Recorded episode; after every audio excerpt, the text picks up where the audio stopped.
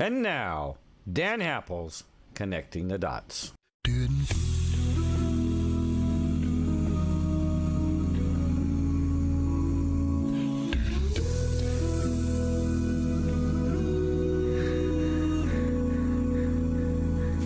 If tomorrow all the things were gone, I'd work for all my life, and I had to start again with just my children and my wife.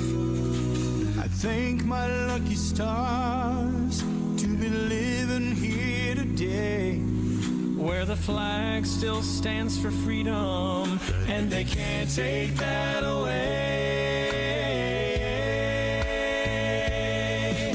And I'm proud to be an American, where at least I know I'm free.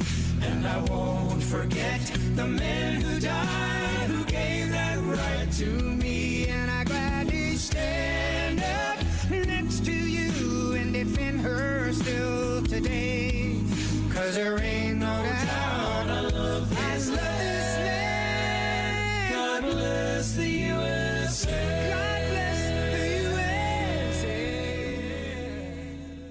James Thorpe joining us. He was fired by the St. Mary's Hospital in St. Louis for talking about the results of using the jab on women who are pregnant and some of the problems that were associated with that. We also have a friend of mine that I met just this summer, but a wonderful gentleman by the name of Al Zow, and Al was working for the North Carolina Central University system as a chief of staff and working with the dean of the school and with the trustees. And he was also summarily fired for speaking the truth, because he let the people know that they didn't have the right to force vaccination on their students and on their staff. And so this is going to be an interesting show. We're going to be talking about the whole phony scheme behind the jab and how so many people have been so harmed by this forced vaccine program and some of the mandates that came out. So that's going to be a great discussion. Great, Dan. I look forward to hearing it. Thank you. Okay. All right. Well, thank you. Well, ladies and gentlemen, welcome to Connecting the Dots with Dan Happel, our Sunday afternoon program. And I want to thank everybody for joining us, because we've got a really, really special program lined up today. I met a gentleman down in New Mexico about 2 or 3 months ago by the name of Al Zow. And Al is a educated. He's got his degree in law, and he has passed the bar. However, he is not a practicing attorney, but he works in the education field and has been doing that for a very, very, very long time. And Al was the, I guess, the chief of staff for the dean at the University of North Carolina Central University when they decided that they were going to enforce mandates and have everyone on campus and on staff vaccinated for them to be allowed to be there. And he informed them, he went through the charter for the university. He's also a very good constitutionalist, so that makes a difference as well, when you understand that no one has the ability to force you to put things into your body that you don't want. Anyway, Al became very involved in this, and he sent them a letter stating that they did not have the right, under the university charter, they did not have the right to try to force vaccine mandates. And so they stopped the process. They didn't force the vaccines, but they turned around and fired him for insubordination, because they told him they wanted him to ignore this, and they wanted to go ahead and do those mandates. So that's how I met Al this summer. We were on at a friend's speaking tour down in New Mexico, and we had a chance to visit, and I thought, wow, this is going to be a great subject. Well, he happens to be good friends with James Thorpe, who is a medical doctor who has practiced for 42 years and a well-known OB/GYN, very familiar with the process of small children and certainly the process of women carrying children to full term. And there were a lot of problems happening with the people who got the jab, and he made a point of mentioning that to everybody, and he started publishing some papers about it, and as a result, he was fired from his job at St. Mary's Hospital in St. Louis. So we've got quite a bit to talk about here. I guess I'll introduce Al. I'll introduce you first to speak, and then please, if you will, maybe you will introduce Dr. Thorpe. All right. Okay. Good to see you. Now? Yes, I can. Great, great. First, I'd like to thank you, Dan, for your leadership within the media world and inviting me to share my story on your program, Connecting the Dots, and the privilege of sharing this platform with one of my heroes and brothers in Christ, Dr. Jim Thorpe, a great physician and an advocate for exposing the truth about the lies and deception associated with the experimental emergency use purported quote-unquote vaccines, in which I refer to as the mystery injections or gene therapy. And secondly, it's an honor to be heard and to be seen by your audience of sophisticated and prudent people who cherish their liberty and freedom and appreciate truth in broadcasting. I'd like to speak a little bit about my background, and what's more important to me, Dan, is my title as a servant leader, one who loves God with all my heart, soul, mind, and strength. And in addition, on the secular side, I'm the CEO of ZG Consulting, a management consulting firm located in North Carolina. My firm serves the industries of higher education, healthcare, and the public sector. And as you mentioned, I'm a lawyer by training, but I'm not practicing. And so nothing that I say today should be construed as legal advice, but only my personal opinion about the facts as it relates to my lawsuit. I'm also a former senior university administrator. And just one correction, Dan, I was the chief of staff to the chancellor, not the dean. I was the chief of staff to the chancellor, the CEO of the university.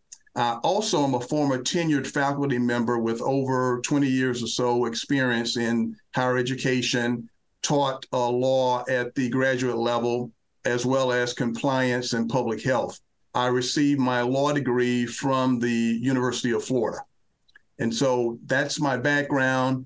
And if you like, at this point, Nan, for me to go ahead and share my story, or I can just turn it over to Dr. Thorpe to introduce himself, whatever your pleasure. Well, let's Dr. Thorpe, I have watched your videos, I've seen your information, and I would dearly love to meet you for the first time. And I would like to maybe introduce you as well, or have you introduce yourself, because I certainly can't do justice to it. But then we can kind of get into this general overall discussion about how truth doesn't matter anymore. As a matter of fact, they've made the truth illegal. They have tried to silence anyone who speaks honestly about the data that's out there that very much questions the efficacy of this so-called vaccine program. Many of us just refer to it as the jab, but it does have an awful lot of problems. And rather than address the problems like scientists and people used to do, before the advent of this newspeak society that we've got, now you're demonized and you're villainized if you speak the truth. So, Dr. Thorpe, please welcome to the program, and join us and introduce yourself, if you would, please. Well, thank you so much, Dan, for having me on your illustrious platform. I'm so honored, and I look forward to meeting you in person as well. You have a terrific platform, and Dr. Zow, it's such an honor and a privilege to call you my friend and brother. And it's been a long time. It seems like we've been hanging out forever, and that feels really good. I think we first met, I can't remember, maybe 18 months ago at a meeting, and certainly Dr. Al Zow is one of the people at this meeting that I met that just struck out at me as being an incredible warrior of truth. And it's just really awesome. Can I share my, turn my video on? Oh, sure. Absolutely. Please do. Doesn't seem to want to turn on. Why don't you go ahead with Dr. Zow, and I'll okay. Cancel out and then come back in, and maybe it'll work. Okay. Then we can hear your full story. All right. Al, thank you. Let's hear the entire story of the experience that you had, because it was fascinating. I've heard the story at length, and I'll be honest with you, it was one of those amazing stories that tells me what a truly fine Christian man you are. And that's what comes out of this whole thing, is that we're in a battle of good and evil. Why in the world do they want to do what they're trying to do? I'll leave you to tell the story of how they tried to hijack everything you tried to do. Well, Dan, thank you so very much. My story, as you indicated, it's somewhat winding and meandering in terms of what happened with me, but I'll start at the top and just begin with and take the audience back to April 15th, 2021. And on April 15th, 2021, I was in a meeting of a board of visitors meeting for North Carolina Central University. And while sitting in that meeting, one of the board members asked the chancellor a question. And that question was, Chancellor, will North Carolina Central University mandate vaccines for its students and employees? And to my total shock and amazement, when the chancellor responded, he actually responded by describing those who are unvaccinated with a COVID slur. And I will not mention what that slur is because of the pending litigation. However, he used a COVID slur against all unvaccinated students, employees, et cetera, which was quite amazing. Well, we fast forward from that meeting 4 days later on April 19th, 2021, I am in a COVID-19 meeting with the committee to discuss the status of certain protocols that have been implemented at the university for faculty, staff, and students. And so the chair of this committee decided to raise a non-agenda item, which I thought was very strange as I was sitting there on this Zoom call meeting. And she indicated that she wanted to discuss mandating these experimental, unlicensed, and unapproved vaccines, allegedly vaccines, which, as we know, were Pfizer, J&J, and Moderna. And so she goes into this discussion about, well, she thinks that the students at NCCU, which, by the way, we're talking approximately 8,000 students and 1,100 employees at the time. And she indicates that she would like to conduct a vote to, in fact, decide whether we would recommend to the chancellor to approve the rollout and injections into arms and bodies of 9,100 faculty, staff, and students. I immediately said to the chair of the committee, I says, just hold up a minute. I think that everyone should have received my email that I transmitted that was sent to me as chief of staff at the university from the University of North Carolina system chief of staff, in which she indicated to all chiefs of staff to communicate to the various constituencies that the UNC system would not be mandating vaccines at that time. Now, keep in mind, this is April of 2021, prior to, and of course, the so-called vaccines were under emergency use authorization.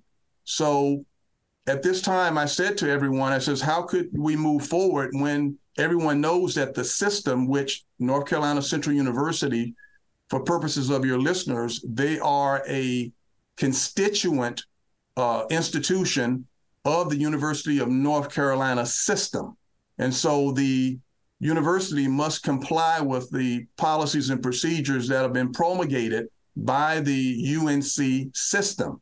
And so nonetheless, when I made that statement and I opposed and objected to them moving forward, to my surprise, as chief of staff, they all knew that I speak on behalf of the chancellor. So it was very uncharacteristic for them to push this forward once I placed everyone on notice. So I knew that there was something awry in what was going on. And so several members of the committee decided to chime in and says, well, we cannot wait, despite the fact that I told them that they could not move forward. It would, in fact, be illegal. They moved forward anyway and decided to conduct the vote. That vote was taken, and the results were 20-1. And no surprise, I was the only person to not vote for this illegal mandate. And so the next day, on April 20th of 2021, this recommendation was scheduled to be presented to the chancellor for his review and approval or disapproval. Well, actually, right before the meeting began, which was supposed to start at 9 a.m., about 8:30 or so, I checked my email and discovered in my email that the night before, an email had been sent to a group within the COVID-19 committee, and I was a member of that group as one of the leaders, and it indicated that there was a letter that had been prepared, a draft letter, joint letter to be signed by the chancellor and the director of Durham County's health department, which is the county in which the university sits. And so when I saw this proposed draft letter, I quickly read it. And as I read it, I was able to pick out a line within that particular letter, which I knew was illegal and objectionable. And so I immediately responded to that group email and indicated that I had a problem with it. And I inquired as to how could they make this statement in this letter when it was inconsistent with federal, state, local law, as well as UNC system policy. And so once I did that, I hit send, and then I immediately rushed off to get to the 9 o'clock meeting. And as I joined the 9 o'clock meeting, it became quite apparent and clear as I saw the demeanor of the chancellor that apparently my email, which became a public record, had apparently either been discussed or transmitted to him, because at that time, he then indicated that he would not be moving forward on this recommendation and that he would have to refer it to the legal staff. He spoke to the general counsel on this Zoom call and said to her, well, we need to check with the UNC system legal staff on this. And so I internally was extremely pleased that he was not going to move forward, but I knew that based upon the draft letter that had been prepared, based upon a 20-1 vote, that there was a very high probability that this particular illegal act was going to be moving forward. And if it did, it could have opened up a chain reaction domino effect within the entire UNC system, colleges and universities, and which composed of 17 institutions. And so had North Carolina Central been able to move forward with this illegal mandate, it could have had devastating impact, not just on the 9,100 students and employees at North Carolina Central University, but also could have impacted the 240,000 plus students within the entire system, as well as 75,000 plus employees. And so I was just so grateful that I believe providentially that I was used to derail this illegal act. And while the chancellor did in fact refer it to the legal staff at the system, I already knew that it was illegal based upon what the system had already concluded.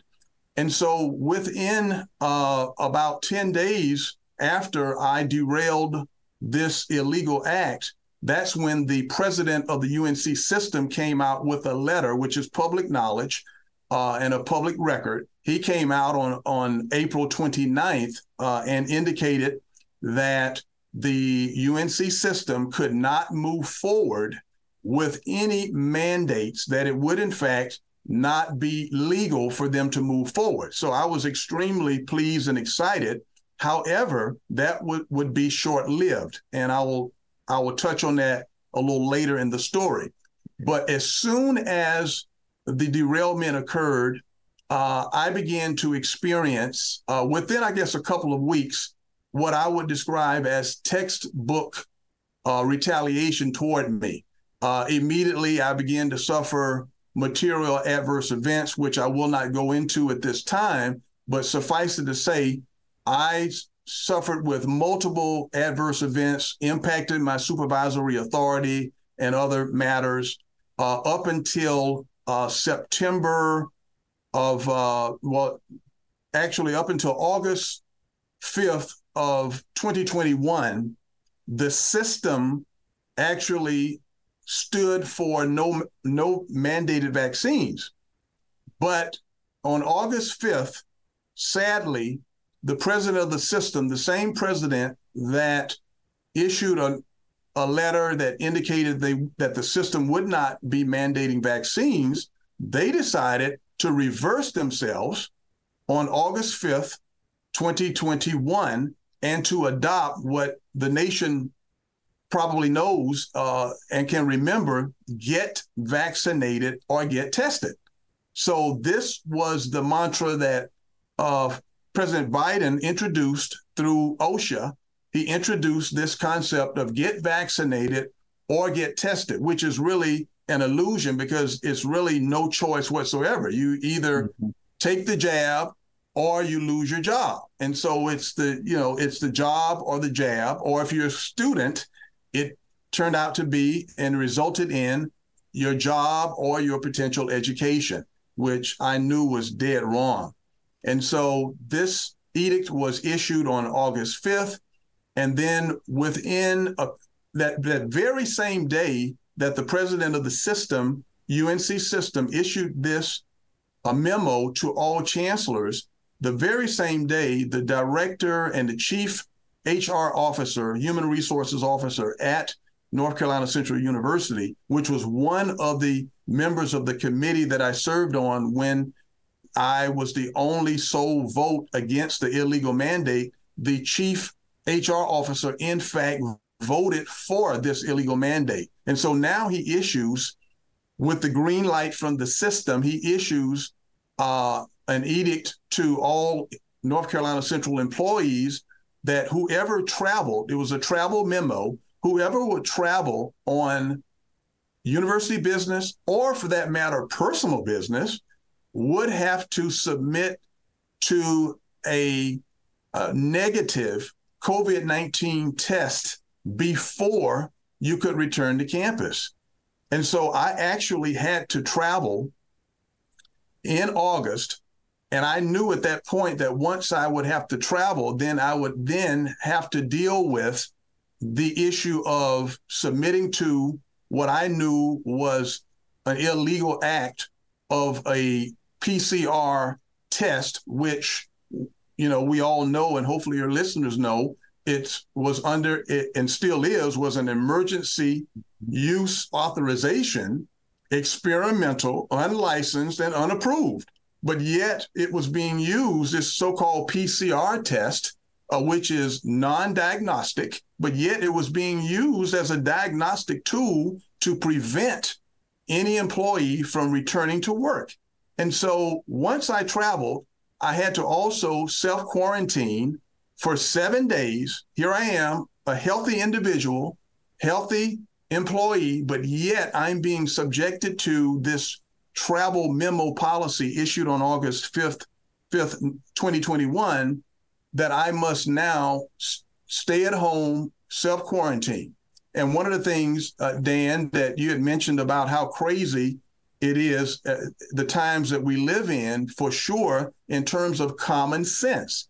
And I indicated it to the director of human resources and his staff, I indicated to them, since when is a person presumed that's healthy, presumed to be sick? It made no sense at all. So in other words, you're sick until proven healthy, which is totally makes no common sense, no scientific sense, no medical sense. But nonetheless, this is a state institution that was involved in this type of a mandate. And so I did not, in fact, submit to this COVID-19 negative test. What I did do was I submitted my medical exemption to this non-diagnostic PCR or viral test, and my doctor clearly indicated that I should not, in fact, move forward to take this PCR test. Not only was it non-scientific, unlicensed, unapproved, emergency use, and experimental, but also it's also been known, and Dr. Thorpe can chime in on this a little later possibly, and that is that this PCR test that was used to with the part of the going up the nostril, you know, with that particular tube, was also a possibility that there is a cancer-causing agents on that swab that's going to be punched up your nose.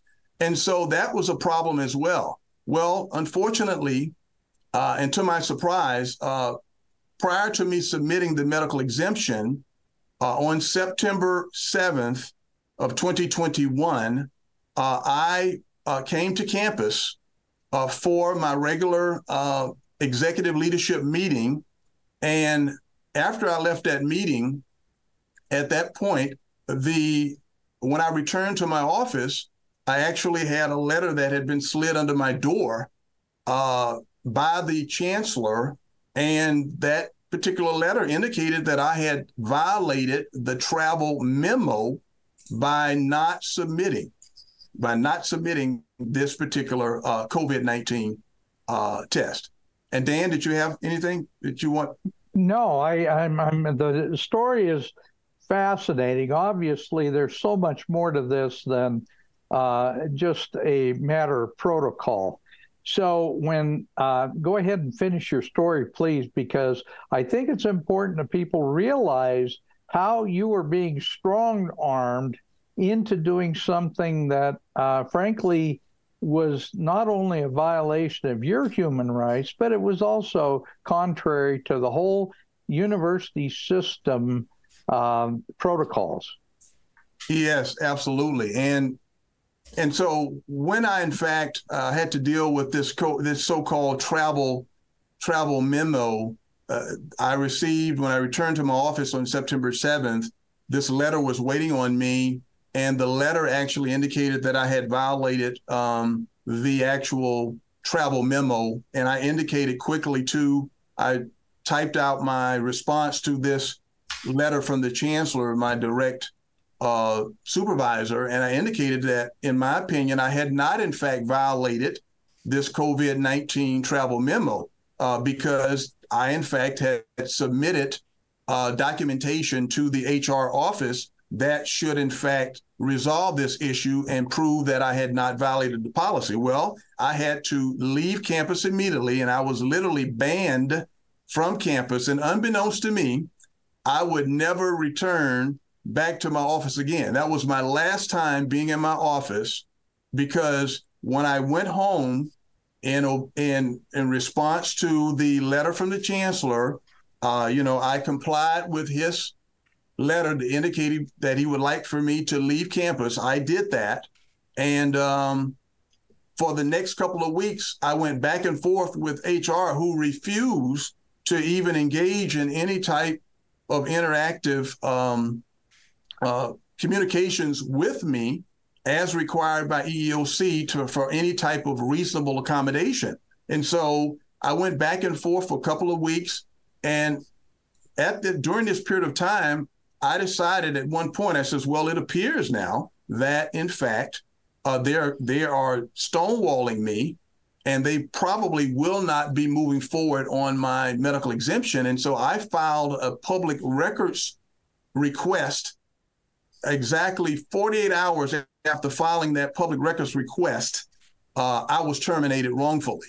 And they violated my constitutional, my statutory rights on the federal level as well as on the state level. And so on October 1st, I was able to last approximately 5 months between the time that I engaged in my act of what I call interposition, which I just placed myself between these wrongdoers at the time and the very faculty, staff, and students that I was there to serve. And so approximately 5 months later, after going through 5 months of retaliation, I was then discriminated against in terms of unvaccinated individuals, as well as wrongfully terminated on October 1st.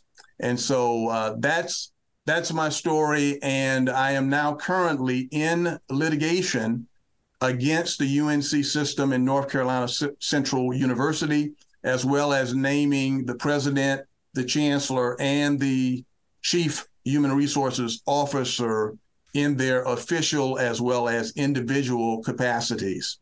And so that's my story. And I thank you so very much for your patience in listening to what transpired with me being wrongfully terminated and fired for, in fact, standing up for the truth, standing up against an illegal act, which, by the way, again, was admitted to by the university, admitted to only after they fired me. They were forced to admit that when I stood up against them and I put it in writing and was the sole vote, that, in fact, it was an illegal act.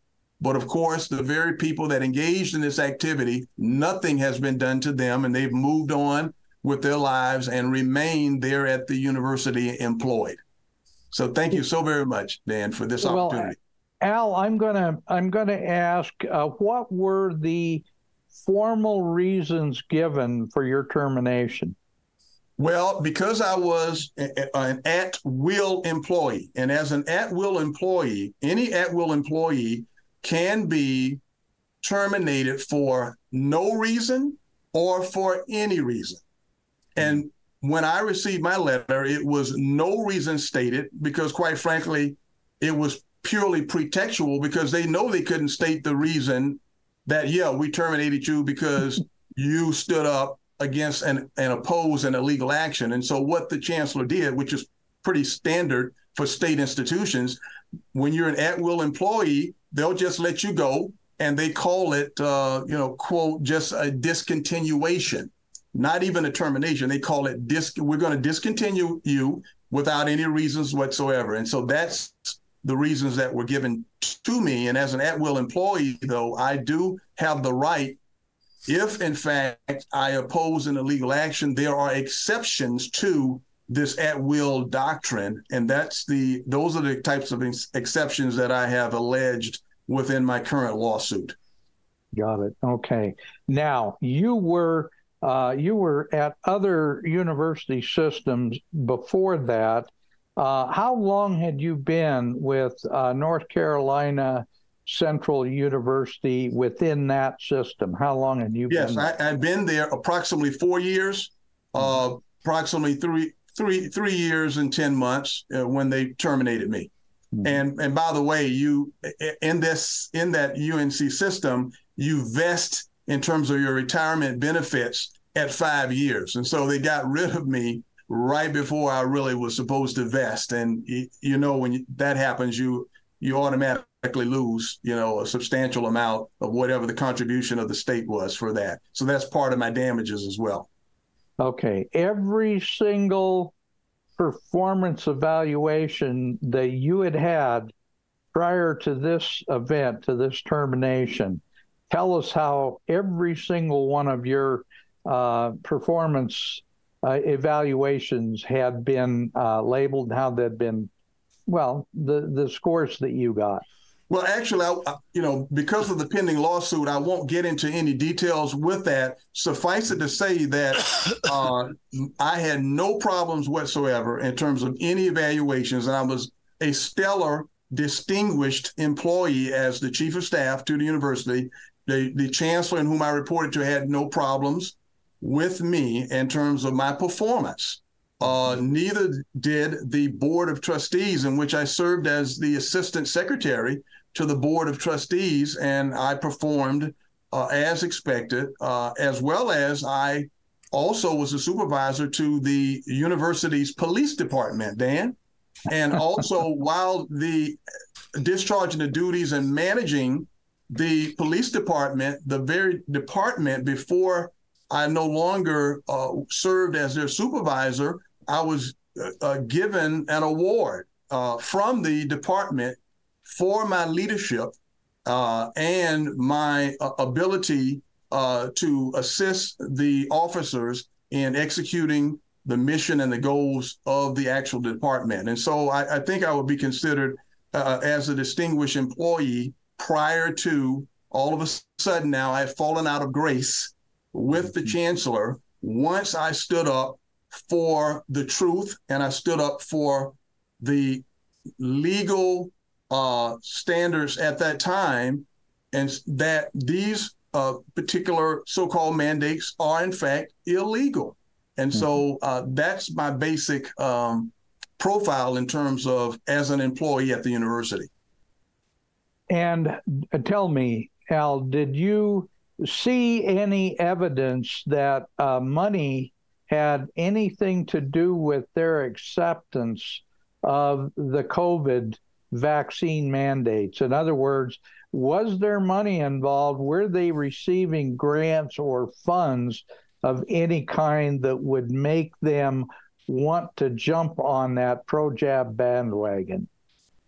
A great question, Dan. Absolutely. I mean, universities all over the country, when they received the CARES Act money, millions. And remember now, Congress approved, you know, I guess about almost billions and billions of dollars in the CARES Act, as well as other appropriations to the states. And those states then divvied out those funds to the various departments at the state level. And the UNC system is one of those who, in fact, received, I know at one point before I was terminated, the people that announced it were literally giddy about it. And they said, oh, we got a check for, I believe, $1 billion.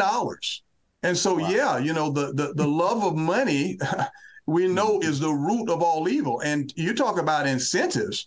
Yes, there were many, many incentives for the university system, all over the country in order to take this largesse, private and public, and in order to promote what they were told to promote through CDC and FDA, and that is, quote unquote, that this, quote unquote, vaccine was safe and effective. And Dr. Thorpe can totally address in this whole issue of whether or not this so-called vaccine was safe and effective. And we all know that it has been proven that it is not safe and effective based upon the evidence that has emerged, you know, about Pfizer and the FOIA requests that were produced that I'm sure Dr. Thorpe can address sufficiently when he speaks to you about. But absolutely, Dan, great incentive. And that incentive was tied to a contractual obligation for these entities, the universities, to stay in line with this so-called promotion of safe and effective, and not telling them exactly what they needed to know as an educational institution. What they should have been saying is that this is the definition of informed consent. This is the federal law that applies to any EUA product that, in fact, is under emergency use. Federal law requires that the entities that are distributing these emergency devices and drugs in this human experiment, that they must tell the individuals they have an absolute constitutional right to accept or refuse this emergency use, so-called drug, emergency use PCR, et cetera. And I can tell you right now that was not done in my case, and it surely wasn't done when I was at the university. And the evidence is unequivocal and clear that the very edicts that were promulgated did not include in it anything about informed consent, anything about you have a right to, in fact, accept or refuse. But yet, in fact, you had penalties associated with the distribution of this actual so-called vaccine, which job or your education. So many millions of people were derailed in their dreams, students, et cetera. And it breaks my heart to know that students in particular, their careers were derailed educationally, all behind this so-called COVID-19 pandemic. Mm-hmm. Well, Al, and I want to get Dr. Thorpe into the discussion.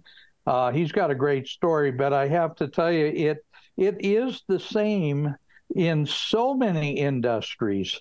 This was a designed play to force something on the American people, and literally the world, but a lot of the world didn't go along with the program. And incidentally, the countries that didn't, a lot of them had a much lower death rate than the countries who did go along with the program. Dr. Thorpe, your video looks good. Everything's working now. I want to welcome you to the program. This is an excellent place for you to enter because Al said something very important: safe and effective. The COVID jabs were neither safe and effective, and part of the reason that you were terminated was because you literally pointed out that the emperor has no clothes. Dr. Thorpe, please join us. Thank you very much. Can you hear me okay, Dan? Wonderful. You look great. Awesome. Well, thank you very much for bearing with my technical problems. I switched out to my laptop here, so I appreciate the opportunity to be with you and to be with your audience and also Dr. Zow. Listen, this is just real clear and simple, illegal, unethical, and immoral, fascist, anti-science behavior, which this administration has been under for quite some time. And it really shouldn't surprise anybody that UNC, University of North Carolina, would act in blatant disregard of laws, blatant disregard of discrimination, blatant disregard for science. It should not surprise anybody. Did not Francis Collins do his gain of function research from UNC, University of North Carolina? Exactly. Is not the University of North Carolina one of the coveted puppeteers of the CDC and the HHS?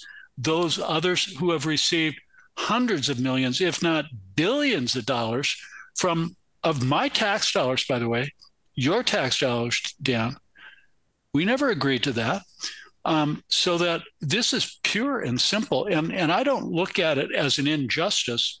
I look at it as a beautiful opportunity that God gave Dr. Zow and myself, Dr. Jim Thorpe, on a silver platter to expose the horrible, unethical, illegal, and immoral capture of the entire society. But yes, these 12 centers, or there may be 14 of them nationally, have been coveted and handpicked to use as the puppeteers of the disinformation campaign. Remember, they accuse us of disinformation when we were telling the truth. Disinformation that this government has put out has perpetrated that it's the United States of America and their puppeteers, which is all the healthcare systems, the major healthcare systems, that have promulgated and are at least directly and indirectly responsible for killing and injuring 50 million, far in excess of 50 million people worldwide. And let's just take a time out right here and let's go back to what the CIA, what was discovered last week. Well, what happened? Well, I think all Americans should know what happened. The CIA was in on this. The CIA brought Anthony Fauci at least once illegally, unethically, immorally to affect policy via the CIA. He was entered through a back door. That's not being forthright. That's not being transparent. He never signed in. And this was reported by the New York Post last week. And the New York Post went on to say that the CIA paid 6 different major informants to hide the fact that it was the United States of America that perpetrated illegally the gain of function research. Listen, this grieves me to say this because I'm a veteran. I'm a disabled veteran. I wasn't disabled in combat. I come from a long lineage of war heroes, of whom I'm not one of them. Okay, I did serve in the Air Force. The wars in my lifetime are not like the wars of the greatest generation, of the last generation. But it shouldn't come to a surprise to anybody. You know, I am just horribly upset to see that our country has descended to the level, a deserving title that the Iran mullahs have called us since 1979, the Great Satan. We have fulfilled our destiny as the Great Satan. We are the Great Satan. It wasn't Z. It wasn't President Xi Jinping. It wasn't North Korea's dictator. It wasn't Putin. It wasn't the Iranian theocratic mullahs that unleashed this killing, mass killing and injury. It was the United States of America. Mm-hmm. And, you know, I want to go back to 1962. I want to go back to the famous, I want all of you to remember this famous American woman who stood for truth and who protected my pregnant women in 1962 from the pharmaceutical cartel implementing thalidomide nationally. Mm-hmm. And her name is Frances Oldham Kelsey. And she was awarded a great honor on stage in front of the whole world. She worked for the FDA. On the world, she was awarded the honor of saving tens of thousands of American pregnant women to this catastrophe of thalidomide. Mm-hmm. And just remember now, a year before 1962, what President Dwight Eisenhower said to the United States of America. He said, and I quote him, former president, 5-star general. What did Eisenhower say? He said, the greatest threat to the United States of America and the world is the CIA and the military industrial complex. Mm-hmm. He said that in 1961 in January. About 2 years later, you know, remember what went on during those before 1963 in the Kennedy administration. The military was out of control. Okay, they had direct orders from JFK not to load bombs on aircraft and to go bomb Castro in Cuba. Direct orders. They went against him, against his direct orders, to whereby he had to send family members down to the airfield in southern Florida and take pictures and touch the bombs they were loading onto the planes to go try to get in a war with Castro. That's exactly what happened. And then in 1963, in June, my hero, JFK, President Kennedy, what did he do? He said, in no uncertain terms, at the university commencement speech in Washington, D.C., he threatened, he spoke of his intentions to take down the military-industrial complex and the CIA. And he said, quote, "They will be shattered into thousands of pieces and cast to the winds." 6 months later, the CIA assassinated him. 5 years later, the CIA assassinated his brother, RFK. Now, fast forward to 60 years, there's a third Kennedy that's running for the operation. And what's this illegal cartel trying to do? Under law, under constitutional law, they are responsible for providing RFK Jr. with Secret Service. They've refused to do so. He was an attempted alleged assassin, came in close proximity to him in the past few weeks, armed with a gun. So they clearly did the, in essence, assassinated Trump, in essence, so to speak. They don't care whether there's another Kennedy murdered and assassinated. They don't really care. They just as soon have that done. This is horrible, horrible, horrible stuff for me to say as a United States veteran. But look what else has happened. Dr. Zow and I have this gift on the silver platter, and I'm so grateful that you're allowing us to speak out. The gift that you saw on the silver platter is Dr. Zow. I know him, okay? He's a brother. He's a close friend. Mm-hmm. All right, he has ethical, moral, intellectual integrity beyond most everybody else at University of North Carolina. I guarantee you that. I know him. I know his heart, and I'm proud to stand with him. But they couldn't come after him and drum up fake charges, so they just had to do their dirty deeds. And if they didn't execute him, what they would have to do is pay back every penny of that $1 billion. The exact same thing happened to me at SSM Health.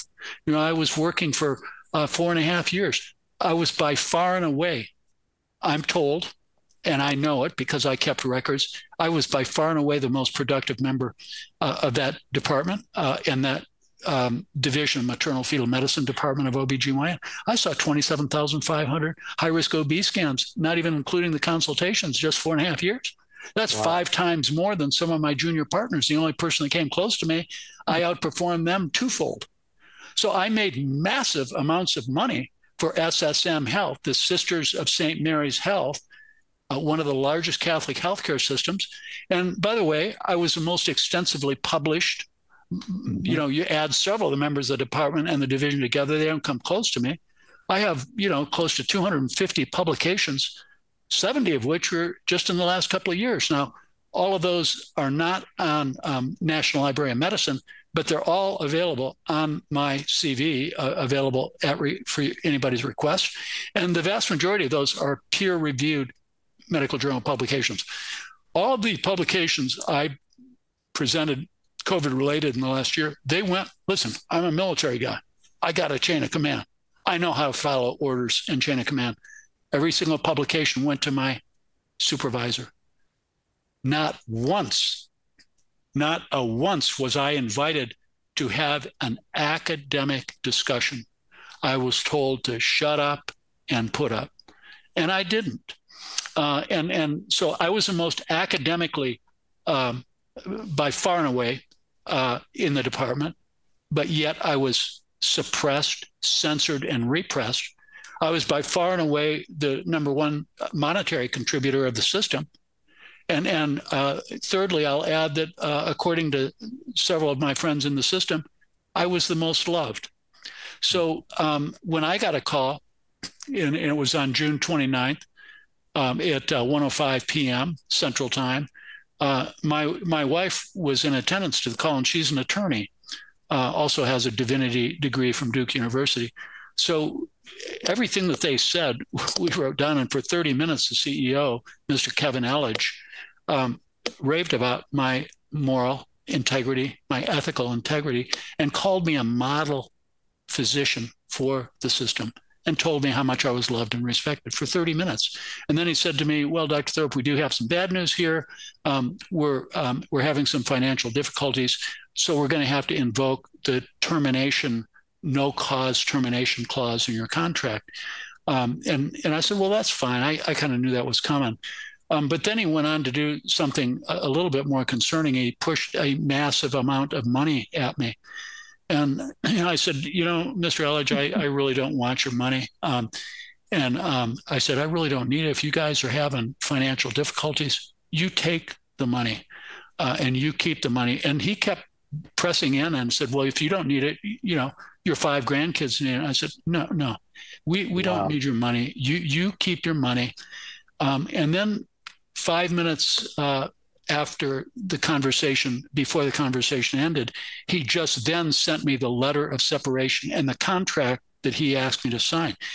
Well, so we didn't even see it. The contract that he asked me to sign, according to attorneys that have looked at it, is the most stifling, non-disparagement NDA that they've ever seen. It held me not only responsible for not disparaging or saying anything negative about SSM Health Hospital, it held me accountable for anybody else in the world that said anything negative about their termination of me. So I'm very grateful that I didn't take the money. And so that it shouldn't. They were kind and honorable. They were lying. I was the #1 producer in the department. So obviously, I like to say they Tucker Carlsonized me. They sacrificed me regardless that I was the #1 money producer for them, because if they kept me, they received a call from HHS or CDC or the American College saying, you need to terminate Thorpe, you need to execute him, or you need to pay back all the money. Now, my wife and I have published extensively together. She's an incredible investigative attorney sleuth. As Dr. Zow pointed out, she broke the Freedom of Information Act request, documenting that the American College of Obstetricians and Gynecologists accepted a massive amount of money in early 2021, and they were bound by a cooperative of care agreement, legally binding contract that stated they were not allowed to say anything other than the narrative of HHS and CDC. And if they did, they were penalized and would have to pay all that back. We got 1,400 pages of information, communications between HHS, CDC, and a private non-governmental organization. The private non-governmental organization, it's the same thing they did with UNC. They acted illegally, unethical, and immorally.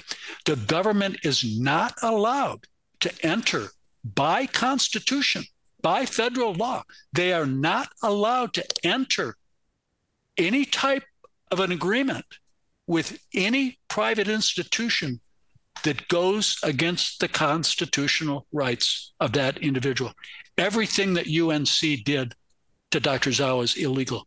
Everything that SSM Health did to me was illegal, unethical, and immoral.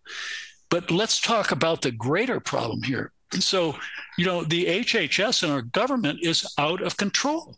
And I can say the same thing for most Western nations. Look at Canada.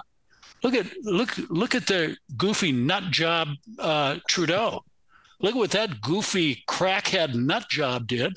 He flies a state jet to formal meetings in maybe New Delhi or wherever in India.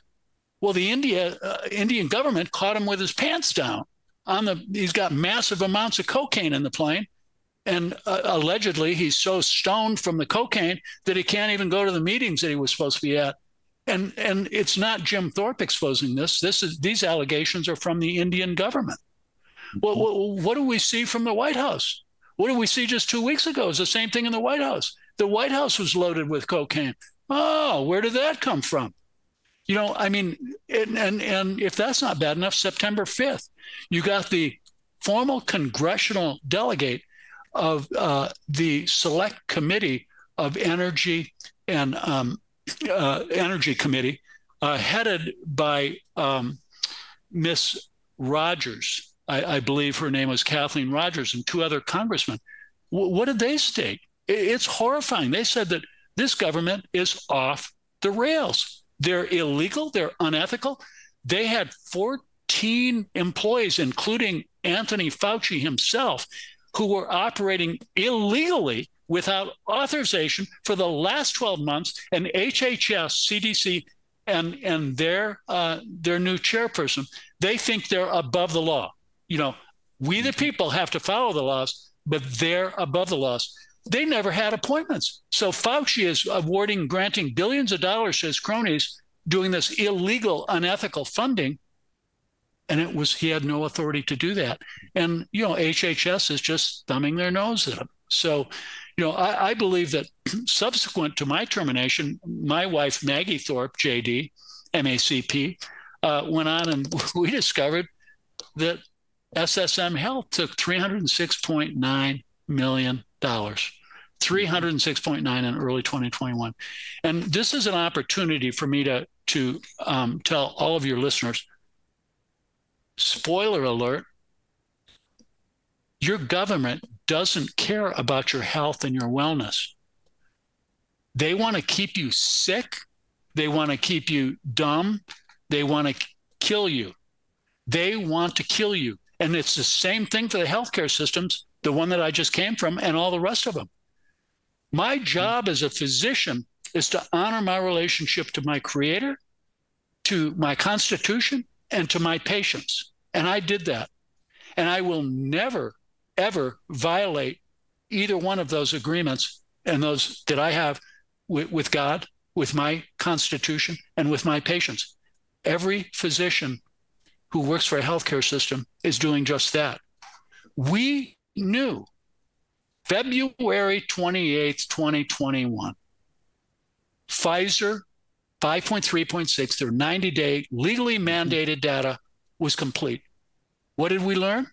We learned it was the deadliest drug, call it what you want, drug, medicine, vaccination, medical intervention, gene therapy, I don't care what you call it. It was the deadliest one ever rolled out in the history of medicine, killing 1,223 people, died after the vaccine, 80% of them within 1 week, 40 to 50% of them within 48 hours, in 10 weeks, deadliest drug ever.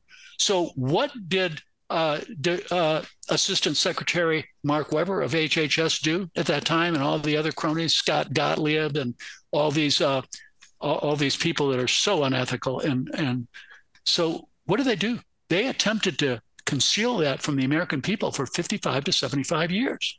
Can you imagine that? And then what do they do?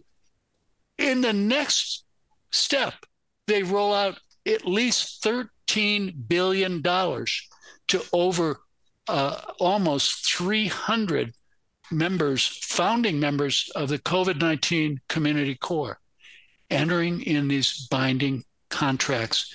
And by the way, in my Substack and on my accounts, I'm a student of the Bible, and I'm a student of end times prophecy. And the Holy Spirit kind of gave me a term for this contract. As prophet Isaiah prophesied 2,800 years ago in the book of Isaiah, chapter 28, verses 15 to 18, in the end times, twice is mentioned the term, what will occur, covenant with death. Covenant with death. Go read it. Am I suggesting to you or to your listeners that this is the ultimate fulfillment of the covenant of death? No, I don't think it is. I think I know what the ultimate fulfillment is, but this is for sure a partial fulfillment of the covenant of death. This is, these people are entering into a contract, including all the physicians employed by they're turning a blind eye. They are allowing these institutions to perpetrate death and injury in their patients. And if they at all object, or if they inform, they will be accused of misinformation, and they will be terminated, or they will be decredentialed and delicensed. So, you know, this is a beautiful time. You know, for me, to put in a wake-up call to the American people and really the global population. We are the great state in the United States of America. And for those of you in the healthcare systems, get out as quick as you can. The Sisters of St. Mary's or any other, I don't care what their faith is, they took money. They took money for your lives. They don't care about your lives. All they care about is enriching themselves. And I want you to come over to a parallel healthcare system, the Wellness Company, the Wellness Company. We are a parallel healthcare system, and we don't care about money. We don't care about making underhanded, illegal, unethical contracts with the government to line our own pockets. No, we don't care about that. Our founder, Foster Colson, our CEO, Peter Gilliley, our chief legal counsel, Chris Barron. Listen, this is my new family. These are people who I put my life on the line for them because they put their life on the line for my patients globally.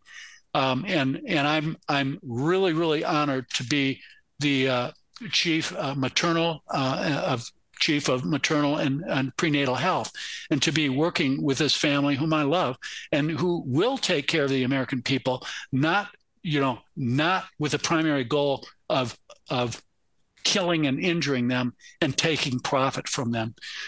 We have an incredible number of products that are naturopathic or safe and repurposed drugs, including an emergency medical kit with 8 different potentially life-threatening, life-saving drugs. We have a spike formula that appears to be neutralizing, if you will, the spikopathy, the spike protein bioweapon. And these are safe, natural medications. The medications that we have in the emergency medical kit, there's 8 of them. Every single family member, if not family in the entire world, should have one of these, because I've been stocking up. Since the turn of the century, I'm a big proponent of being prepared, and I've always had a large amount of these drugs on hand. Now, in this times that we're going in, where your government's trying to kill you, making false statements, literally false claims about safety and efficacy of the vaccine, which is deadly and lethal, telling us that there's another, fear pornography, that there's going to be more pandemics, and that you got to now. We've already had 7 vaccines. Now they want to take us a vaccine every 6 months. This is ludicrous. Ridiculous. Get out of the healthcare system. Leave the healthcare system. Come to the Wellness Company or to another parallel healthcare system. There's FLCCC. There are several of them. There's another one, myfreedoctor.com, Dr. Ben Marble. I don't care where you go. I'd love for you to come to the Wellness Company. I know these people. I love them. They're my family, and I'm committed to them. And I'm committed to pushing the safe and effective products that we have developed. I would invite anybody in the medical care system, don't ever go to another hospital again without asking your administrator, your nurse, and your doctor one important question: are you willing to lose your job to save my life or my baby's life? And if they say, yeah, we are, they're lying, because I've worked with them all. Mm-hmm. Well, Dr. Thorpe, that was a terrific conversation. And I have to tell you, I always question when I don't know exactly where my guest is coming from, because I did go to your website. I did read a lot of information on you, but it's obvious that you are one of those special people that have been understanding the depth of the problem and understanding the deception that is behind the whole system for a very long time. And I'm just tickled because you're talking history. You talk about Kennedy assassination, the CIA, DARPA. We need to bring DARPA, DOD. I'm also a veteran, and I work with a lot of flag officers from all over the country who come on my program. I work with General Tom McInerney, General Paul Vallely. I've worked with General Joe Arbuckle and a whole bunch of others. In fact, We did at one time had General Michael Flynn on this podcast. So I know a lot of these folks, and they feel like you. And, you know, it's amazing because they have somehow been able to silence so many really, really good people with intimidation and lies and disenfranchisement, delicensing, all the things that they've done. But guess what? I don't think it's working anymore. And I, for the first time in my life, the last 2 years, I see that we are actually scaring the living BGs out of these guys because they wouldn't be reacting the way they are if they weren't terrified that we have finally exposed the depth of the corruption and what they're trying to do. And I'm going to make a statement that I want you to please chime in on this. UN Agenda 21 and the World Economic Forum have openly talked about the reduction of the human population to fewer than 1 billion people. It's in all of their writings. I mean, it's literally plastered throughout the biodiversity documents, everything else. This program that you're talking about right now with the COVID jab fits very well within that whole thing. And now we're understanding the connections between the transhumanist agenda and the fact that they are putting all this bizarre technology into these vaccines, the mRNA, the graphene oxide, all the things that are going into these jabs are part of a program to literally eliminate the human race as was created in God's image and try to replace it with a transhuman species that's totally different. Did I stir anything there that you want to maybe comment on? Well, I mean, I think that everything that you stated appears to be accurate. And, you know, 2 years ago or 3 years ago, when I started this journey, I wouldn't have, I would have kept silent at this point. But, you know, the data now is so overwhelming. It's so overwhelming.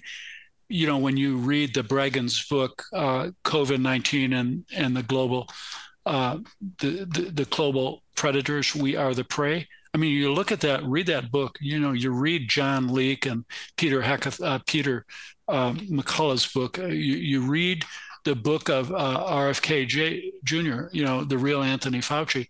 You know, you start keeping track of this.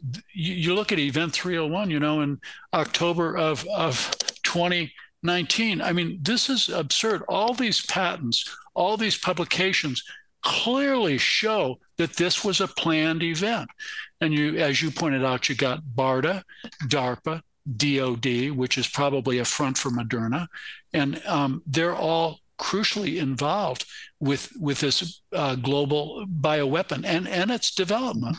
So, yeah, you know, it shouldn't be surprising for anybody.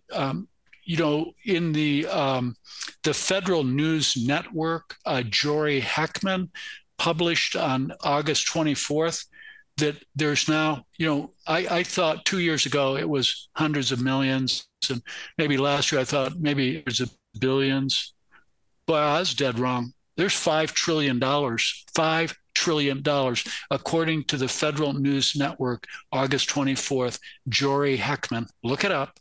$5 trillion that this administration has put out to buy and deceive and capture every single institution and highly influencing individual in this country. And so nobody dares go against the narrative or they get destroyed. I mean, look at Peter McCullough. Mm-hmm. There's not another person that God created in this world right now that is more qualified to lead this world out of the most catastrophic, colossal, clustered foobar in the history of medicine. And look at how he's being attacked. I mean, he's being attacked voraciously. This is unconscionable. You know, you got heroes like Dr.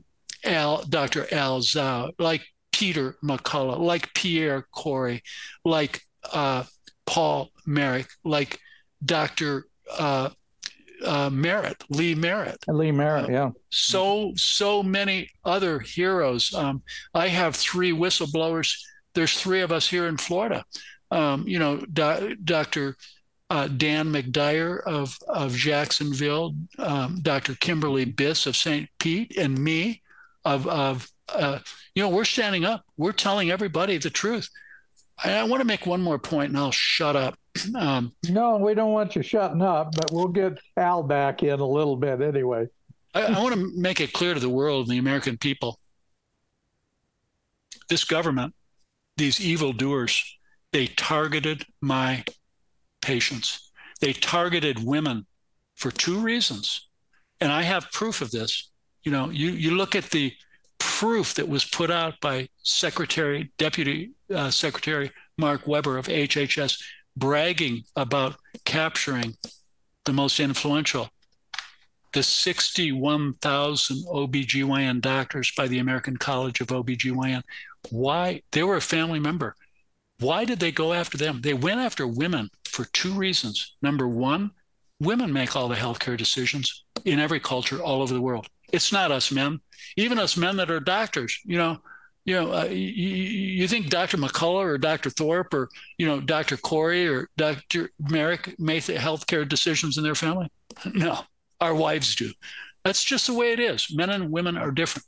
That's why if they can capture women and they can capture the women's doctors, piece of cake, number one. Number two, the reason why they've targeted pregnant women is very clear and simple.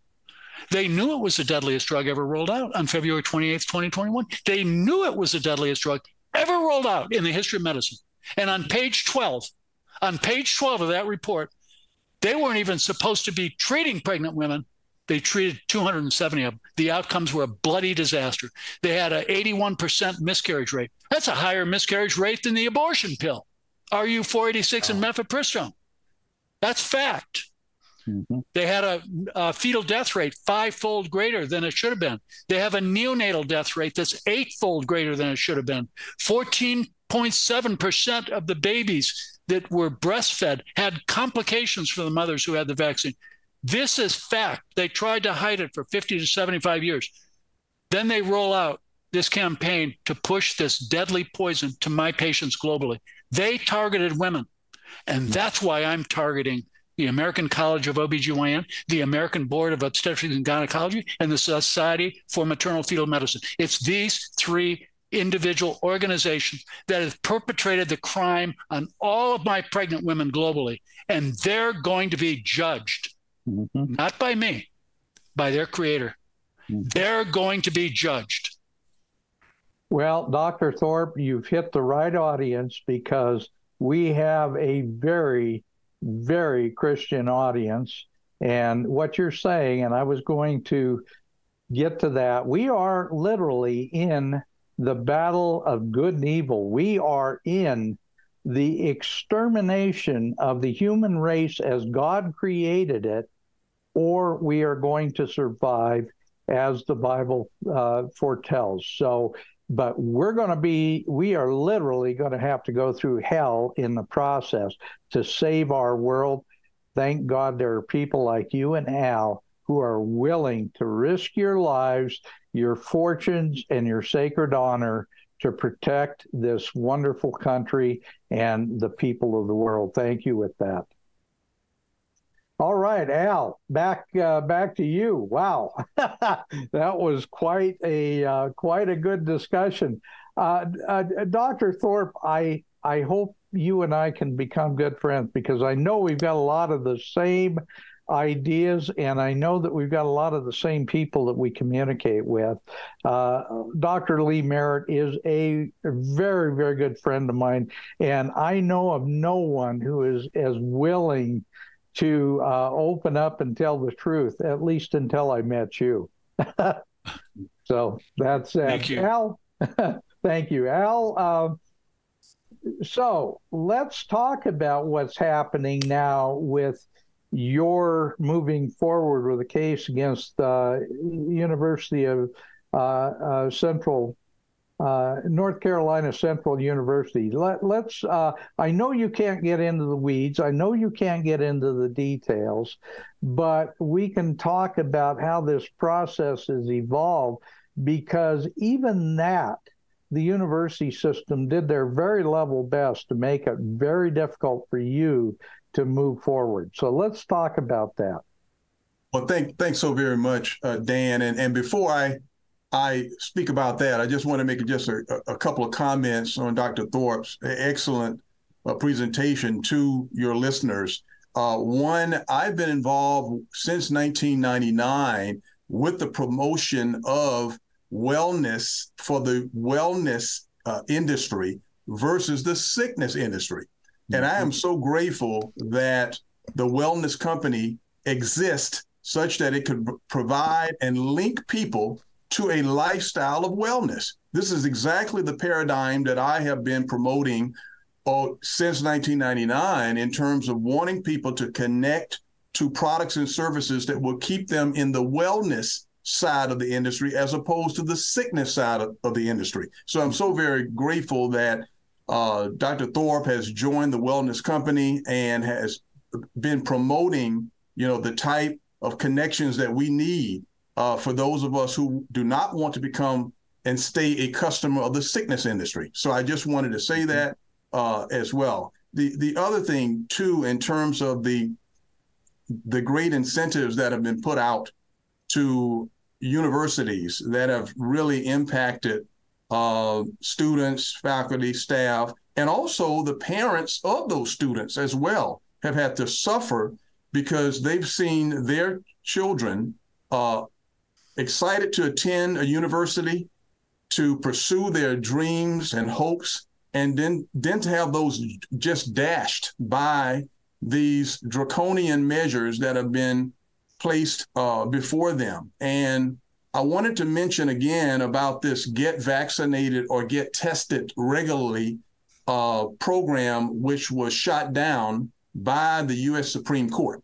And I just wanted to mention that for your listeners, that all they have to do is to put into their search bars this lawsuit, and they will find out that this get vaccinated or get tested, the Supreme Court indicated that the question that was really before the court with that particular case was, who holds the power to do what OSHA did? And they said the answer is clear. Under the law, as it stood that day, the power rests with the states and Congress, not OSHA.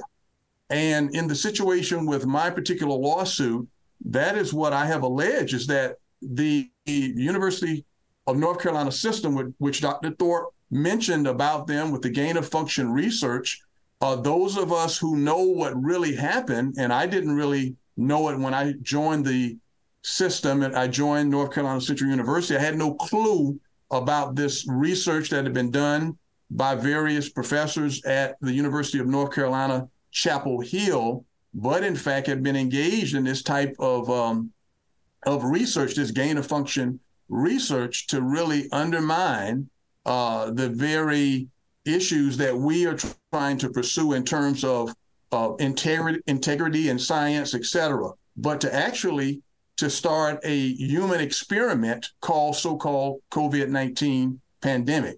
And the courts were very clear about this get vaccinated or get tested regularly program and mandate. They described it as a blunt instrument, and that it was a very blunt instrument towards the employees and the students who were confronted under duress.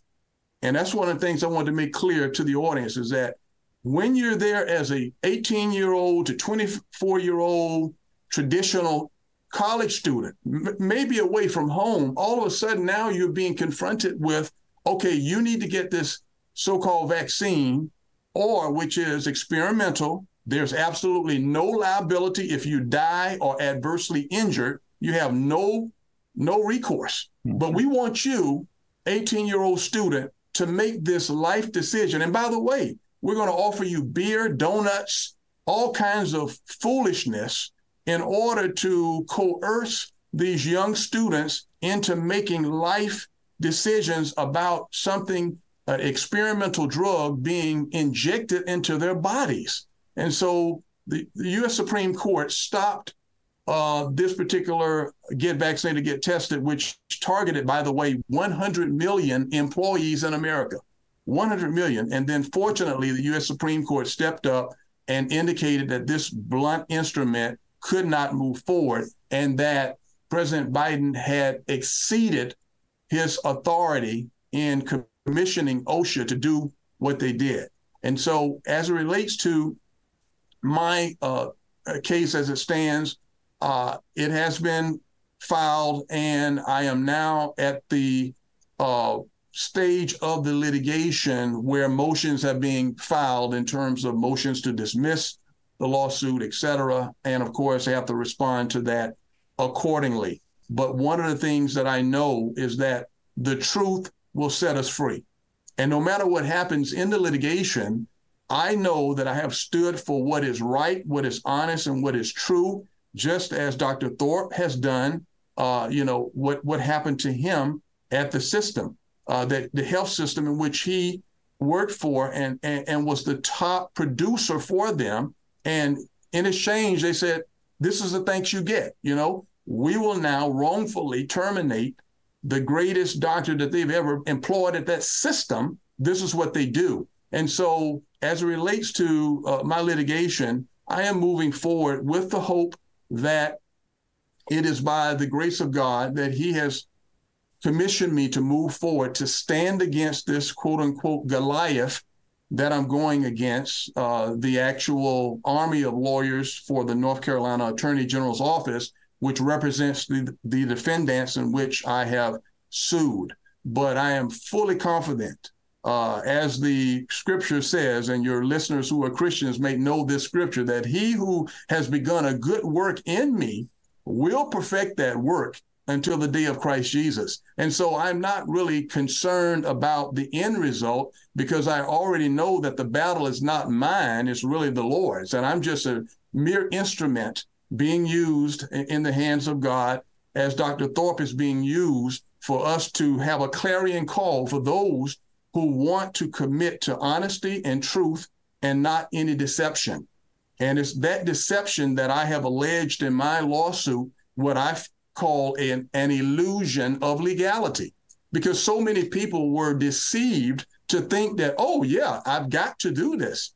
But really, there was really no real legal authority whatsoever for these tyrants to do what they did to so many millions of people. And so within my lawsuit, I am calling that to question, and hopefully the federal judiciary, the federal judge in which I'm before, I would hope that the federal judge, and in this same district in North Carolina, a previous case where Governor Cooper of North Carolina, during, I think it was 2020, when the edict was issued about lockdowns and Christians not even being able to go to church, no more than 10 people could congregate at one time. Well, when that occurred, fortunately, a federal judge stepped in and indicated, no, Governor Cooper, you cannot move forward because there is, quote, no pandemic exception to the Constitution of the United States.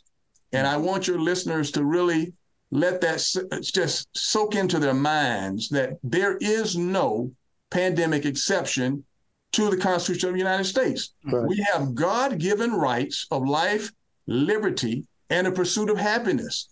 And constitutionally, we know the Constitution says to us that we hold these truths to be self-evident, that all men are created and women created equal, and they are endowed by their creator with certain unalienable rights, and those are life, liberty, and the pursuit of happiness. And this COVID-19 so-called mystery injection that was forced upon millions of people undermined and was totally contrary to the will of Almighty God. And so when they did what they did, they invoked the wrath of Almighty God for those Christians who are in the audience.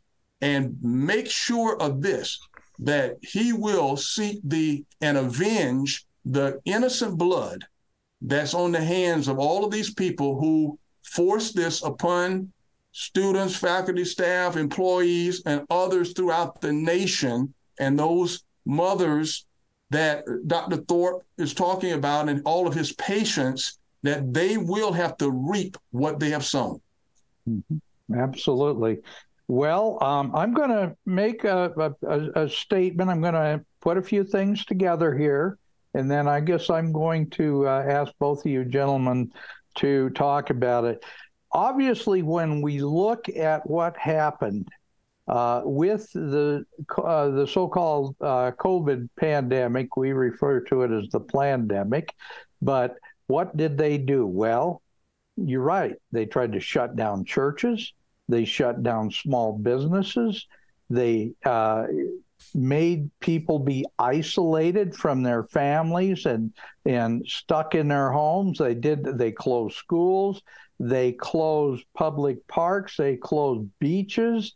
They literally changed the entire economy of the country, shut it completely down. They ended up creating this enormous welfare state because they handed out all these so-called, well, I don't even know what they call them, but I call them plandemic bonuses, where they paid people for staying home and doing nothing. And meanwhile, 50% of the small businesses in the United States died because of the COVID pandemics. Who profited from this? Big pharma, big business, box stores, Costco, the big box stores. It was okay for them to stay open. It was okay for strip bars and bars to stay open and to serve liquor to unlimited numbers of people, but yet a church couldn't meet so that Christians could celebrate Christ together. Now, let's hear what you think about the ultimate purpose of this, and I know what it's going to be, but I want you to say it for your listener, for our listeners. Dr. Thorpe, why don't you? I'll be happy to take that. I won't shy away from that. I would just echo exactly what all the elites have been saying for the last 50 years on both sides of the aisle. They're producing depopulation. And they, I'm writing a book right now, should be published next month. It's about the vaccine and pregnancy, but a whole chapter of the book, I go through exactly what the elites have said for the last 40 years. If you look at their words and their verbiage, it's like a no-brainer. And they're so arrogant that they think they're gods. And in fact, they're trying to act like gods. What did they do? In is it northeastern Georgia? They constructed in 1980 the Georgia Guidestones, which are massive marble monuments. What do they do? They wrote 10 commandments down in stone, I believe in 7 different languages, in stone. Does that sound familiar? It sounds like they got some kind of, they think they're God or something. They're trying to mimic God, writing 10 commandments in stone. What was the first commandment? We will be committed to keep the population of the entire earth down to 500 million or less. That was carved in stone. Interestingly, it was blown up last year. When people tell me that they're going to kill me, or they're going to destroy my country, then I tend to take those people seriously. By the way, whoever built that and funded it, why did they remain anonymous? And why was it blown up? I mean, these are all, it's very, very clear that, in my opinion, the way that I see it, as I've studied thousands of hours into reading all these testimonies and all these books and looking at the patents and the paper trail of publications and the money flow, this was a planned event. The rollout of the EUA was nothing other than totally illegal. We had a drug, hydroxychloroquine, which was totally safe and effective and proven to be safe and effective, acknowledged by Fauci from 2005. This was a repurposed drug, a drug that its parent drug has been used since the 1600s of the cinchona tree bark. Chloroquine. It was bragged upon by our federal government, by the CDC, by the FDA on their website, bragging about how safe it was in pregnancy and in breastfeeding women and children. I've used hydroxychloroquine in pregnancy for 40 years, 200 milligrams twice a day. Women who are not pregnant have anywhere from 3 to 10-fold greater risk of autoimmune disease than their male same-age counterparts. So it's the young women that develop these autoimmune disease, probably a lot from vaccinations, that are treated with hydroxychloroquine, 200 milligrams twice a day. When they get pregnant, they're not taken off in the first trimester. They're continued on it. For 40 years, I've been doing it. I knew that was a safe and effective drug. It was proven safe in 2005 for SARS-CoV-1. They falsely impugned that drug because it would have been illegal to roll out an EUA, emergency use authorization. Exactly. And how did they do that? They have all the power in the world. He who pays the piper calls the tunes. $5 trillion they've dished out. Okay, it's no big deal to buy the Lancet, to capture the Lancet. And they, in May of 2020, through Surgisphere, Mandeep Mehra, lead author, publishes allegedly 96,000 patients on multiple different continents in just 5 months. And his conclusion, it's dangerous and it doesn't work. It was a total lie. There's no way they could have done that. But the damage was done. We called them out. They retracted the article. They had to. It was fake. They didn't even assuage the data. They didn't even manipulate the data. They made it all up. Wow. They are responsible for killing well in excess and injuring 50 million people globally, probably hundreds of millions.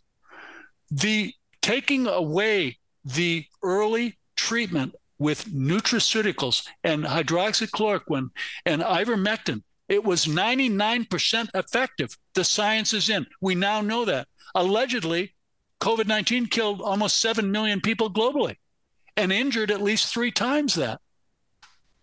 That's almost 30 million people just from not treating early COVID disease with appropriately, as Dr. McCullough and Dr. Zelenko and Dr. Ben Marble, Dr. Pierre Kory, countless others proved that it was safe and effective. They had a lot of blood on their hands. And then they rolled in the EUA, and the vaccine has killed and injured scores more than COVID-19. Scores more. And I can quote the data in any way you want it, probably a little bit too deep into the weeds for this. But my point is that these are global terrorists. This is perpetrated by the great Satan, the United States of America, and nobody else. Not Putin, not Xi Jinping, not the nutcase from North Korea. I was going to say UNC, but no, I didn't mean that. Well, we've got North Korea too. and Iran. No, it's not these evil regimes. It's ours that perpetrated this globally on innocent people, including women and children. Yeah, it's pretty amazing. I mean, I'm glad that this got brought up, Al, I wanted to make sure that you had a chance to talk about Dr. Baric at University of North Carolina, because they were having a bit of a issue there as well. Absolutely. I'm not getting any sound on my end. Absolutely. Yeah. I think it must be. I must have been going on too big of a rant here. You guys cut me off. Well, you're disconnected because ours is working, so I can hear you fine. So it just came back on now. Oh, it did. Okay. All right. You hear me? Al, okay. Yeah, Al. I just asked Al to respond about Dr. Baric at University of North Carolina and the fact that he and the Obama administration were deeply involved in the, well, I call it the weaponization. They call it gain-of-function funding that went back to the Wuhan lab. Barrett even talked openly about it. They might have a little something to hide, might they?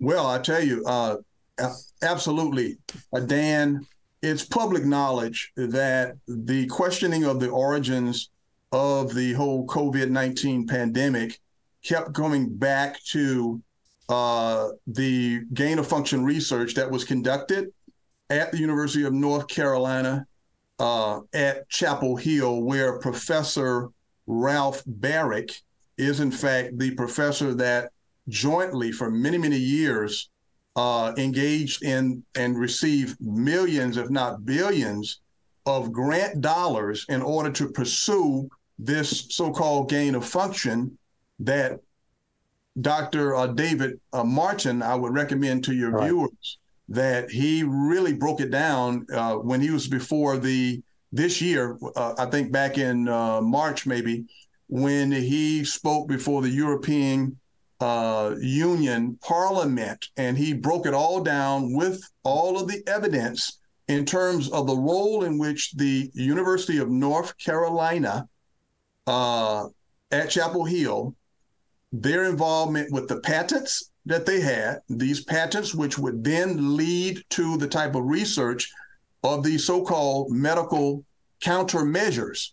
And for the listening audience, if they would look up Peter Daszak, Eco Alliance, they will find out that back in 2016, there was a major conference that was held on the medical countermeasures, in which Peter Daszak publicly stated about needing to have hype. And I put this in my lawsuit.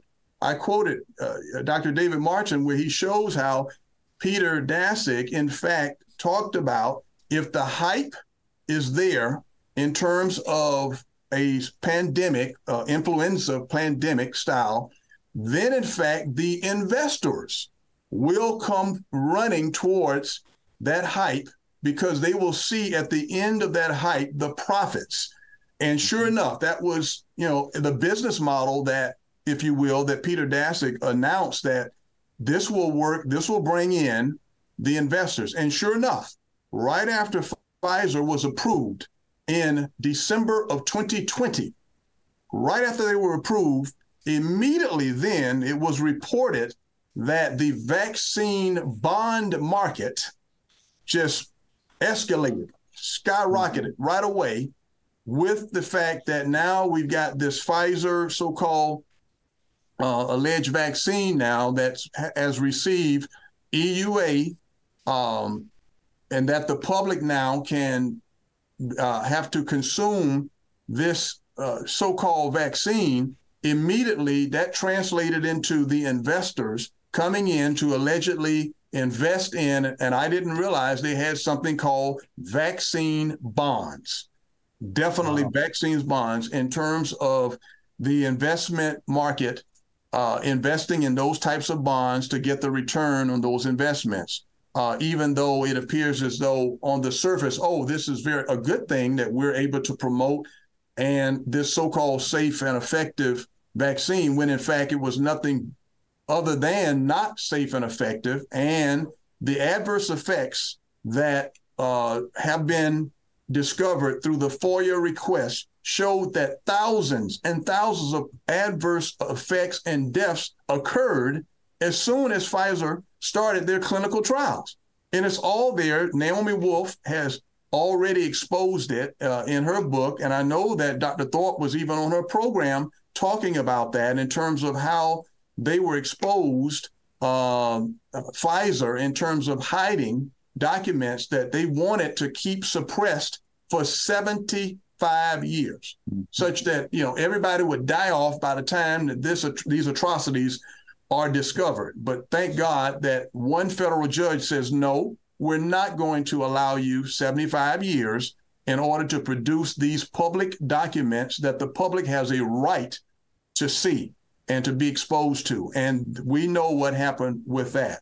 And so we see that all of those lies and the deception has been documented, and it all traces back in a lot of ways back to this gain of function and this research right at the University of North Carolina system constituent institution, which is UNC Chapel Hill and Professor Ralph Baric. And of course, there have been litigation raising Professor Barrick's name about this. And of course, Senator Paul Rand as well brought this up before the Senate hearing committee, questioning the potential origins not being in Wuhan, but possibly being right at the University of North Carolina, as in fact, and with collusion with Pfizer, as exposed by Dr. David Martin. So indeed, it's amazing. And of course, we know who now is the head of the CDC, surprisingly, in terms of the connections with North Carolina.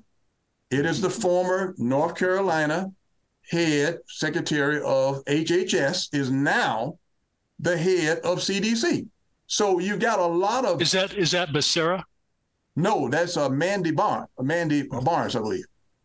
Yeah, she was the former head in North Carolina. It's amazing, though, when you talk about, Dan, connecting the dots. Yeah. When you start connecting dots, it goes all the way back, as Dr. David Martin talked about, all the way back, 30, 40 years. You've got Pfizer patenting their, so-called drugs for so-called bats or whatever. And then that fast forwards into other patents, which fast forwards also into the development of this research, gain of function research, that's designed to, in fact, kill human beings. And then we roll out this human experimentation globally in order to force innocent individuals worldwide. It started off, let's use this so-called vaccine experimental on the elderly population, all 60 plus. Next thing you know, we go from 60 plus, now it's 40 years old, now it's college age, now you go from the college age to high school students. Now, as Dr. Thorpe knows, they now have recommended it on the schedule of vaccines for babies out of the womb. Yeah. And so, when is this going to stop? Well, we have to stand up as human beings and say enough is enough. We cannot allow these types of atrocities to continue. It started in this country. We know about the Tuskegee experiment. We know about that, 1930s. Then we fast forward up to the 1950s, and then we had a woman by the name of Henrietta Lacks. Henrietta Lacks, African-American female who came to get services from Johns Hopkins University. And what did they do? They stole her cells, used them without her informed consent, and pharmaceutical companies have made billions, and modern medicine has been impacted by the continual use of her cells outside of her body continually to this very day.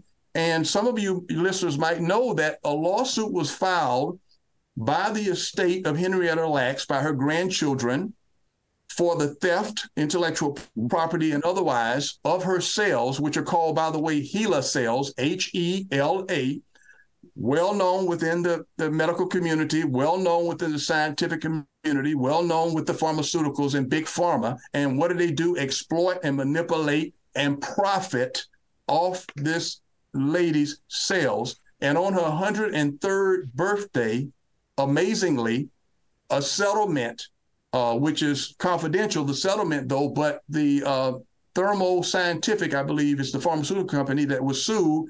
They had to come and settle the case. And of course, they'll deny all liability, but we know that it's settled. And now the family has gone after other big pharma companies that exploited and manipulated and profited from the theft of Henrietta Lacks cells. And so we are in a fight and a battle, but we that know the Lord know that the end of the story for this battle, and we know that victory will come, but we must stand up for what is right now, and silence is not golden in this situation. You have to step forward because you are under assault daily.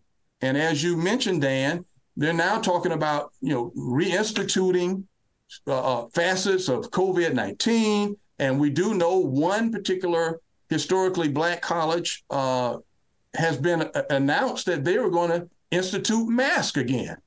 And it's amazing in light of the African-American community from Tuskegee on. That's why there's been this so-called vaccine hesitancy within people of color because of what the atrocities that were suffered by people of color. And what do? They got ready to roll it out at a, quote, historically black college and university, North Carolina Central University, which I totally honor that university. I thank them for the opportunity that they gave me to serve them as chief of staff. And I was not going to stand by and allow an illegal act to force into their bodies this experimental vaccine, and knowing the type of hesitancies that exist within that community. But one thing we know for sure is that COVID-19 pandemic has no regard for any race, ethnicity, no type of economic status, socioeconomic status. We're coming for you, all of humanity, made in the image and the likeness of God himself, as documented in the Holy Bible. And one of the things I want to say about the Holy Bible is this. A lot of listeners may not know this. A lot of people may not know this, but all 50 states and their constitution reference God or a divine. And what I'm saying is that we have a constitutional right that we the people decided to form a government that was based upon Judeo-Christian principles. Whether you like it or not, it's evidence, and it's documented in the Declaration of Independence.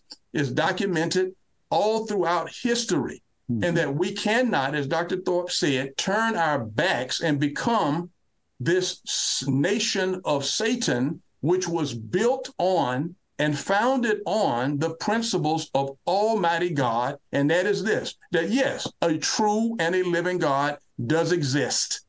The God of Abraham, Isaac, and Jacob does exist. This country for 247 years have been able to exist the way that we have solely because of that. Not because we're perfect as a nation, no, but because we acknowledge the true and the living God, and that God has protected this country. But we are quickly, we are losing those protections because we've decided as, quote, a nation to turn our backs on the true and the living God and to say, oh, we will just do what we want, live as we want to live. And now, as Klaus Schwab says, you will be happy and own nothing.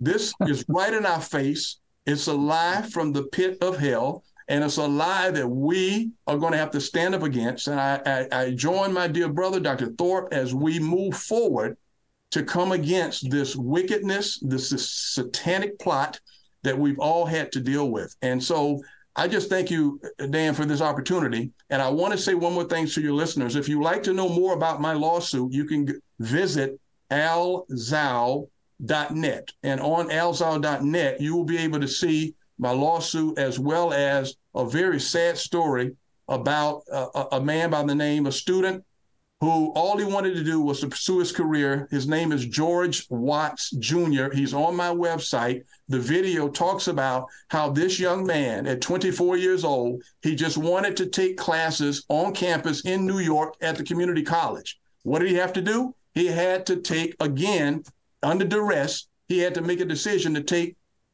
this so-called vaccine. So he decided to take Pfizer. He thought he was waiting on Pfizer that had, quote unquote, been approved, but he wasn't. It was a bait and switch. He wasn't taking the community so-called Pfizer approved drug. What he was taking was the EUA, adverse effect, myocarditis, et cetera. And unfortunately, this young man, after vomiting up blood and everything else, within 2 weeks, a healthy young man, he then loses his life. And the first in the country, this lawsuit from his state shows a medical examiner who decided that, yes, this young man died directly because of the Pfizer vaccine caused his death. And so many coroners have been reluctant, as we both know, Dr. Thorpe, scared to death, because if they conclude that, then that's going to then cause major repercussions to their career, their families, et cetera, because of the large amount of blood money that has been distributed. As Dr. Thorpe said, trillions of dollars have been distributed to keep a gag order and a self-censorship on people. But we know that we refuse to be self-censored, because we have inalienable rights, and those are God-given rights. And if anyone wants to support my litigation that I'm involved in, I have a legal fund as well, because I'm up against this army of lawyers, and there are expenses to pursue and to prosecute complex litigation as I have. And anyone who would be interested in supporting that, as well as supporting my efforts to get the word out nationally about this atrocity, can also visit alzow.net to support my efforts to get the word out, as Dr. Thorpe has been getting the word out himself. And thank you so much, Dan. Wonderful, wonderful. Anyway, I thank you for all of those comments. David Martin's been a guest on my program before I actually know David, and there were 73 patents associated with COVID. Now, the important point that he made when he was at the EU and talking with the German doctors over there and the attorneys was that you cannot get a patent on a naturally occurring substance. You cannot do that. So all this stuff has been artificially created, and to have 73 patents that go back, clear back to 1998, that's how far back they go. So they've been working on this for a very long time. Dr. Thorpe, we've only got about 5 minutes left. I want to give you a chance to say any remaining things that you would like to talk about, and give our listeners also how they can get a hold of you. Sure. 1 Samuel chapter 2, verse 30. 1 Samuel chapter 2, verse 30. God said this very clearly: I will honor those who honor me. I want to shout out to all of you in the FDA. We started this out by, we talked about Francis Odom Kelsey, the hero from 1962, who was awarded a huge honor on stage in front of the world by President John Fitzgerald Kennedy. Now, things have gotten worse in the last 60 years. I'm urging everybody, my fellow physicians, my fellow nurses, my colleagues that work at the HHS and the CDC, if you're silent, you are complicit in killing these patients. Doctors, if you're staying silent and you're collecting your paychecks, you are not honoring your Creator, and you are not honoring God, and you will be judged. Listen, you need to fess up. You need to be bold. You come out and you speak the truth. And not only will God honor you, but I will honor you, just like I honored Dr. Asim Malhotra, who did just that. He pushed the vaccine. He was a poster boy for pushing the vaccines in the UK. He came out a year and a half ago and did an academic metanoia and said, I was wrong. Same thing with Steve Kirsch. These are my heroes. There is no greater hero. But you, doctors, 95% of you, 98% of you that are collecting your paychecks and staying silent, you will be judged by God.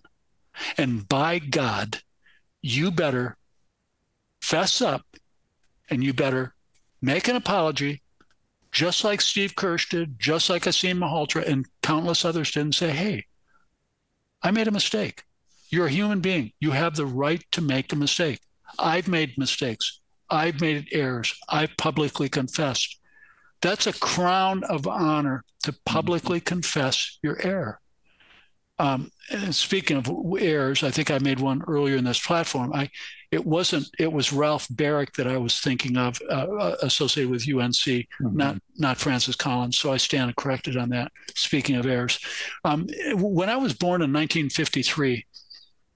in 1953, you know, the risk of a vaccine autism in 1953 is like 1 in 20,000, 1 in 10,000. You know what it is right now? It's 1 in 30, 1 in 32. And so you have to think about, what is it that we've done to cause this? I have a whistleblower, a policewoman, and she's in charge of collecting and investigating the SIDS deaths. She has over 250 cases, SIDS, sudden infant death syndrome, and her pediatrician. They'll remain anonymous. They're whistleblowers. She's investigated over 250 cases, not just in the pandemic, but preceding the pandemic. This is very interesting. Of those babies that died of sudden infant death syndrome, usually, most of the time, it's in the first year of life, and most concentrated, 4 months of life or thereabouts. 80% of those deaths occurred within 1 week of vaccination. 50% of them occurred within 48 hours of a vaccination. And when I look at Dr. Peter McCullough, who is, I think, a hero of heroes, standing way above everybody else, in my opinion, sat in the Texas State Senate. I believe it is 2020 or 2021 or 2022 Texas State Senate. Amazing. He quoted the exact same numbers as my whistleblower police officer with the COVID vaccines. Exact same number, 40 to 50% dead within 48 hours, 80% dead within 7 days of the vaccine. That is unparalleled. It's unbelievable. It makes one go back. And then the other thing the whistleblower said is that, and her pediatrician corroborated her, these are all true. And the American Academy of Pediatrics, according to this pediatrician and according to this whistleblower, they train pediatricians on how to gaslight women and parents who have lost a baby with sudden infant death syndrome. They blame it on home abuse, child abuse. They've and they mock, they intimidate. If they come against and question the vaccine, they turn it back on those mothers and fathers who lost a baby. Can you imagine that? This is how corrupt this organization is. And she's the second policewoman that has come out. The other one is under litigation now, and it's the same story. So listen, those of you in the industry, come out. It's very liberating to come out and speak the truth and say, hey, I was wrong. I made a mistake. This is what's going on. And by God, do it before your last breath, because you're not going to have another chance after your last breath. You're going to be tortured. You're going to be tortured for all eternity, knowing that you lived in a lie. Live in the truth, proclaim the truth, shine the light. And the more you speak the truth, the more confidence, the more peace, and the more truth you will be given. The exact opposite is true with a lie. Dan, thank you so much for having me on. I'm Dr. Jim Thorpe from Gulf Breeze, Florida, Pensacola, Florida. Dr. Al Zow, thank you so much. God bless you, sir. I will salute you, Dan. Thank you. I will salute you, too. And Al, you guys have been just fabulous. Incidentally, the company, your medical group you work with now is called the Wellness Company. And people can find that online. And you are in charge of the OB-GYN child program, the fetal. What's the right term for that? My health title is the Chief of Maternal and Prenatal Health. Prenatal health. And I'm honored to be with the Wellness Company. Everybody in the country, come visit our site. Get out of bondage. Get out of Egypt. Get out of slavery. Come over to the truth and the light at the Wellness Company, with Dr. Peter McCullough, myself, and many others. God bless you. Well, God bless you, and thank you for being so upfront and honest. about this. I hope we will stay in touch, because I think we could become very, very good friends over a period of time. You are a true gentleman, Al. I know you very well, and I know you are a true gentleman. And both of you gentlemen are Christian, solid, good Christian man. This is what we need to do. And as I tell my viewers and my listeners, all they need to do is just say no. Just say no. Refuse to go along with these insane programs. Gentlemen, thank you again. Ladies and gentlemen, join us again on Tuesday for Connecting the Dots, and thank you for joining us today. We refer to this as the Sunday program that replaces the NFL with intellectual programming. So thank you.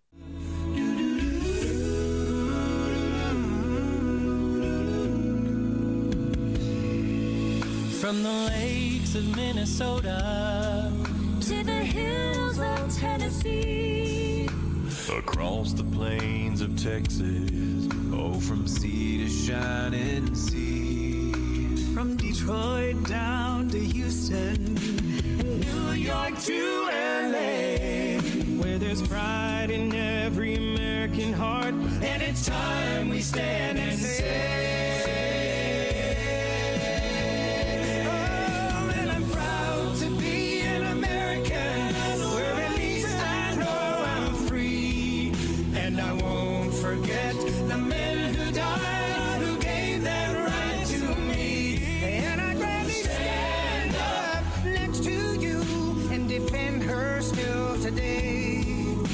there